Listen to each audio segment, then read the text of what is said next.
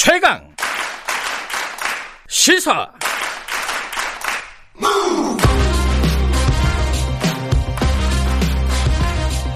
지금 여러분께서는 김경래 기자의 최강 시사를 듣고 계십니다. 네, 검찰 얘기 여전히 시끄럽죠. 이제 뭐 특활비가 논란이 되고 있고 윤석열 총장 거치 문제 여당 쪽에서 계속 주장을 하고 있습니다. 뭐 공수처 얘기도 있고요. 어, 1부에서는 먼저 더불어민주당 백혜련 의원 연결하고요. 2부에서는 국민의힘 조호영 원내대표 예정돼 있습니다. 백혜련 의원님 안녕하세요. 예, 안녕하세요. 어제 그 대검에서 대검에 가서 현장 검증을 하신 거잖아요. 그제군요, 그제. 네네, 예. 그제 했습니다. 예. 이 결과를 보니까 애초에 추미애 장관이 제기했던 것처럼 중앙지검의 특활비가 안 내려간 건 아니더라고요. 요거는 팩트가 좀 잘못된 거 아닌가요? 추미애 장관 말씀하신 게? 그러니까 추미애 장관님 발언이요. 추미애 예. 특활비가 전혀 안 내려갔다는 것보다는 예. 그러니까 그 특활비가 거의 안 내려갈 정도로 예년과 다르다는 좀 어, 저는 표현법이라고 생각하고요. 음. 그 부분과 관련해서는 제가 언론에도 밝혔지만, 네. 어, 작년 대비 에, 총액 50%가 줄었습니다. 그리고 그게 그 어느 시점에 또 내려갔는지는 저희가 모르는 거기 때문에요. 아. 지금 그러니까 이성윤 어, 지검장과 윤석, 윤석열 음. 검찰총장의 사이가 악화된 이후에는 예. 어, 정말 더 거의 내려가지 않았을 수도 있는 가능성도 있는 거죠. 이게 어. 10월 때까지 집행이기 때문에. 그러니까 중앙지검에 네. 아예 안 내려간 건 아닌데 어, 네. 내려가긴 내려갔는데 예년에 비해서 확 줄었다 한 50% 줄었다 이렇게 확인이 되셨다는 거예요? 그렇죠. 절반이나 음. 줄었습니다. 액수로 따지면 엄청난 액수죠. 근데 음. 그에 비해서 또, 어, 보면은요, 남부지검 같은 경우는 오히려 늘었습니다. 그러니까, 음. 남부지검 같은 경우가 근데 이번 라임 사건에서 문제자가 있던 송상현, 어, 지검장이 있었는데요. 그러니까 예. 그 야당, 어, 정치인에 대한, 어, 보고가 법무부에는 이루어지지 않았던 그런 경우인데, 어, 남부지검은, 어, 오히려 늘었고, 어, 그에 반해서 서울중앙지검은 50%나 아, 줄은 것이기 때문에요. 네. 분명히 저는 문제 제기할 수 있는 지점이 있다고 생각합니다. 그리고 또, 또 하나가 지금 보니까 지금 이제 상대적으로는 줄었다고 하지만 여전히 중앙지검은 동서남북 지검 뭐 다 합해봤자 중앙지검만도 못하다. 뭐 이런 얘기도 있더라고요. 이건 어떻게 봐야 돼요, 그러면? 아니, 그거는 아니고요. 합계로 예. 한다면 저는 훨씬 더 많을 거라고 생각해요. 그럼에도 음. 불구하고 이거는 이제 검사 숫자와 수사량과 어떻게 보면 비례하는 문제거든요. 그렇겠죠. 예. 네네. 그런데 서울중앙지검이 전체 검사들의 10% 이상을 점하고 있습니다, 기본적으로. 예. 어, 그렇기 때문에 그 액수는 당연히 다른 어, 직업이나 아, 이런 곳과 비교할 바가 안 되고요. 당연히 네. 많아 많을 수밖에 없는 음. 구조입니다. 그건. 근데 애초에 여당에서 문제 제기했던 부분 중에 또 하나가 윤석열 총장의 뭐 대선 자금 뭐 이런 식으로 쓰이는 거 아니냐 이런 의혹 제기도 있었잖아요. 그 부분은 어떻게 확인이 되셨어요? 어, 그 부분은 확인할 수 없었고요. 그것도 예. 이제 표현에 저는 문제라고 보는데 직접적으로 예. 쓰이는 게 아니라 아까 말한 것처럼 자, 어, 검찰총장의 구미에 맞는 수사를 하는 팀에는 더 음. 어, 많이 배정을 하고 네. 어, 그렇지 않은 팀에는 덜 배정하고 그런 것들이 에, 나중에는 그런 부분과 연결될 수 있다는 취지라고 음. 생각합니다. 그러니까 네. 근데 이제 이 그 특활비 집행과 관련해서도 문제 제기를 좀 하고 싶은 게 예. 이제 이렇게 배정을 할 때 보면 이제 기본적으로 일선청, 대검 부서, 수시 집행 이렇게 나뉩니다. 예. 그게 이제 근데 그 특활비는 사실 계속 줄었습니다. 여태까지 보면은요. 예. 매년 이제 줄었는데 어 이 그 일선청과 대검 부서에 가는 것은 어 계속해서 이제 뭐 10억 단 이상씩 줄고 있는데 반해서 네. 수시로 주는 집행부는 전혀 거의 줄지를 않고 있습니다. 그러니까 음. 특활비의 대부분을 더 오히려 이렇게 수시로 집행하는 부분이 많다는 거죠. 근데 이 수시 집행이야말로 그야말로 검찰 조정의 에, 그 맘대로 할 수 있는 부분이거든요. 예. 그러니까 그러니까 그런 음. 부분에서는 어, 굉장히 운용에 있어서는 문제가 있다고 생각합니다. 그래서 그 부분 지적을 했는데요. 그러니까 조금이라도 어떤 기준을 세워놓는다면, 음. 어, 자의적인 집행이 줄어들 수 있지만 특활비 대부분을 이렇게 수시 집행으로 하게 된다면, 어, 그야말로 어떤 기준도 없이, 어, 검찰총장의 판단에 따라서 집행되는 그런 문제가 분명히 있다고 봅니다. 그래서 법무부가 이 그 배분권을 그 검찰에 주지 않고 어, 자체적으로 좀 정리를 해보겠다 이런 취지의 그 내용을 법사위에다가 올렸잖아요. 아니 법사위에 올린 건 아니고요. 예. 어, 지금 이제 검찰국 쪽에 그 부분을 검토해 보라고. 검토해 보라. 어, 네, 예, 그렇게 지시한 근데. 그렇게 되면은 네. 수사를 통제하게 되는 거 아니냐 결국은 이저 특활비 배분을 통제를 하게 되면은 법무부가 이 야당 주장에 대해서는 어떻게 보십니까?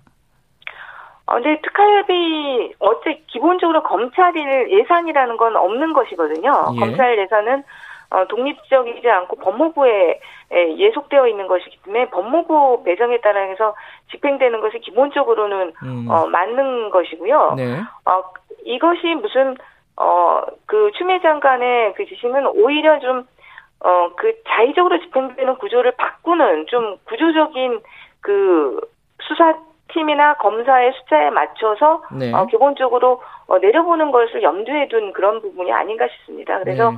그것이 어떤 수사에 대한 통제라든지 그런 부분으로 연결되지는 않을 것이라고 생각합니다. 그리고 또 특활비 하나만 더 여쭤보면은 이 검찰국에서 이제 그, 그 법무부 검찰국에서 검찰의 특활비를 액수는 좀 차이가 있는데 대략 뭐 한 10억 정도, 5억에서 10억 사이를 가져다 썼다. 이게 뭐 관행입니까? 아니면 이게 잘못된 겁니까? 어떻게 봐야 돼요, 이거는?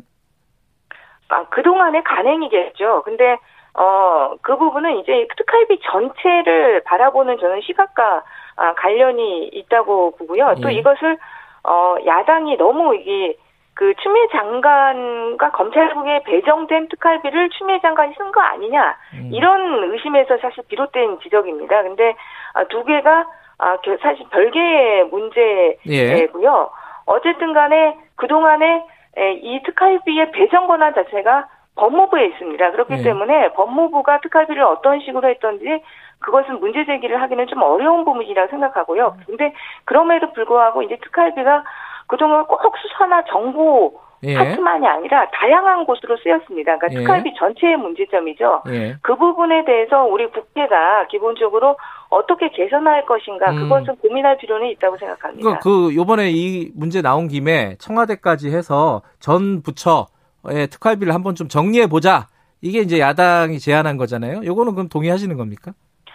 어, 그런데요, 지금 예. 사실 그 문제가 국회에서 그동안 계속적으로 사실 문제 제기됐지 않습니까? 그래서 네. 결국 문재인 정부 들어와서 특활비의 40%가 줄었습니다. 사실 네. 그때 어느 정도 어, 국회에서 저는 논의가 있었다고 봅니다. 그러니까 네. 남길 부분과 아, 줄일 부분, 아, 그리고 어, 예, 없앨 부분, 요것들을 네. 어느 정도 합의를 본 거죠. 그래서 국회 같은 경우도 예전에 굉장히 상당히 많은 특활비를 쓰고 있었지만 예. 아, 그것이 이제 국회 같은 경우는 수사나 어, 직접적으로 보안이 유지되는 부분이 별로 많지 않다. 그래서 거의 대부분을 어, 삭감을 했었고요. 그때 네. 당시에 이제 합의된 것이 수사 파트와 외교, 안보 파트 이 부분에는 그것을 남기는 것이 맞다. 음. 어, 이런 부분이었거든요. 그래서 어, 그 정도의 수준에서 합의가 이루어졌는데 이루어졌는데 이번에 또 그 부분까지도 또 한번 들여다볼 수 있다면 네. 뭐 논의는 해볼 수 있다고 음, 생각합니다. 논의는 해볼 수 있다.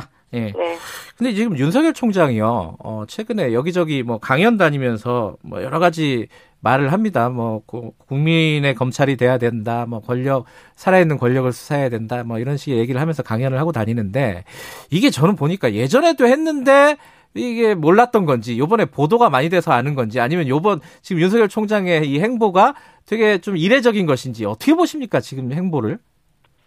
두 가지 측면이 다 있는 것 같습니다. 그러니까 음. 언론 같은 경우도 어, 윤석열 총장이 네. 뭔가를 할 때마다 굉장히 그것을 그렇죠. 한마디 어, 한마디가 그- 다 뉴스가 되죠. 네, 예. 얼- 기사화시키고 예. 또 어떤 대결 구도를 만들고 있기 때문에 네. 어, 그런 측면이 분명히 있고요. 근데 윤, 음, 윤석열 총장도 상황이 이렇다고 한다면 진짜 어, 검찰총장으로서의 음. 예, 그 이치를 분명히 생각해야 된다고 생각합니다. 한마디 네. 한마디 언행에 주의하고 좀 자중할 필요가 있지 않나 음. 아, 이렇게 보입니다. 그 김태래 원내대표가 그랬잖아요. 이게 전국을 유세하듯이 정치적 메시지를 홍보하는 행태다. 여기 여기에 동의하십니까, 백혜련 의원께서는? 그러니까 사실은요, 이번에 물론 네. 이제 그 어, 진천의 그 최상 검사들 강연 일정이 뭐 언제 예정된 것인지는 모르겠지만 어, 사실은 어, 대검에 저희가 특활비 검증을 나가지 않았습니까? 예. 사실 국회의원들 법사위가 전체가 사실 가서 음. 검증을 하는 건데 어, 기본적인 관례에 따른다면 사실 검찰총장이 나와서. 어, 인사라도 어, 해야 되는 게 사실은 맞습니다. 예. 그런데 정해진 일정을 어, 어, 핑계로 이제 어떻게 보면 이제 그렇게 안 하신 건데요. 예. 그런 것들을 본다면 이제 이런 것들도 그 행보가 어, 문제 제기를 할 수 있는 부분들은 분명히 있지 않나 네. 이렇게 생각됩니다. 지금 민주당 내에서는 일부 의원들이 이제 뭐 자진 사퇴라든가 뭐 거취를 결정해라 이런 식으로 얘기를 하고 있는데 윤 총장에 대해서 이 당론으로 결정된 건 아니잖아요. 뭐 당 차원에서 입장이 정리된 것도 아니잖아요. 네. 근데 좀 뭔가 좀 정리를 해야 되는 시점이 아닌가요? 어떻게 보세요? 어, 그것은 뭐 지금 너무 다양한 좀 의견들이 음. 있기 때문에요. 그리고 기본적으로 어, 그 인사권이라는 것은 대통령에게 있는 것이고 또 어, 본인의 결단의 문제라는 네. 부분이 있습니다. 그리고 검찰총장이라는 이치가 정말 검찰의 정치적 중립성과 독립성과 직결된 어, 부분도 있기 때문에요. 그 네. 그 지금 당장 그 입장을 정리하기는 좀 어려운 부분이 음. 있다고 생각하고요. 예. 근데 이제 윤석열 총장이 지금 어그 법사위에 나와서도 어, 좀 정치에 참여할 듯한 네. 어, 그런 태도를 보이신 부분이 있고요. 네. 이번에 이제 행보도 굉장히 오해를 살 수 있는 이런 행동을 하고 있습니다. 그러니까 음. 아, 본인이 지금의 상황을 정확히 알아야 된다고 생각합니다. 본인이 정말 검찰총장으로서의 대 역할을 하시겠다고 한다면 지금 네. 본인의 행보 한마디 한마디가 아, 주목받고 이런 상황을 즐기는 것처럼 마치 보입니다. 예. 그래서는 안 된다고 생각하거든요. 알겠습니다. 검찰 조직 전체를 혼란과 위험에 빠뜨릴 수 있기 때문에 이 부분에 대해서는 분명히 자중하셔야 된다고 봅니다. 지금 공수처장 후보가 11명이 추천이 됐는데 그중에 뭐 손기호 후보 야당이 추천한 손기호 후보는 개인적인 이유로 뭐 사퇴를 했고요. 근데 야당 추천 뭐 여당의 여당 추천 의원에 대해서는 후보에 대해서는 우리 다 2부에서 뭐 여쭤볼 거고 백혜린 의원께서는 야당이 추천한 인사들에 대해서 좀 평가해 주시죠. 일단은 뭐 아 그래도 생각보다는 또 어그 어, 아주 정치성을 강하게 뜨시지 않은 분들도 추천된 분들도 있습니다. 그러나 음. 아 석동현 그 후보자에 대한 경우에는 네. 너무나 정말 이 공수처 자체를 어 부인하시는 분이고요. 또 예. 8.15 집회를 음, 그 당사자들 변호 활동하고 계시고 민경욱 어, 의원 선거 어 법과 관련해서도 그 네.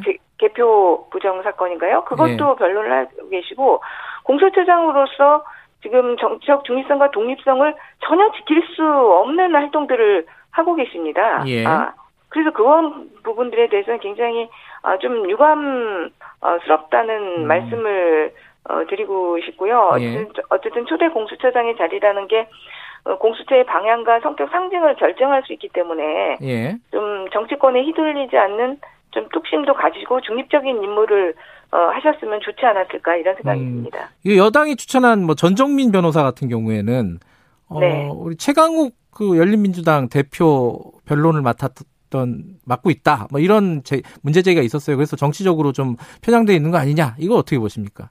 이거는요 좀 사실관계를 좀 바로잡을 필요가 있는데요. 예. 사실 그 중소 로펌 같은 경우는 어.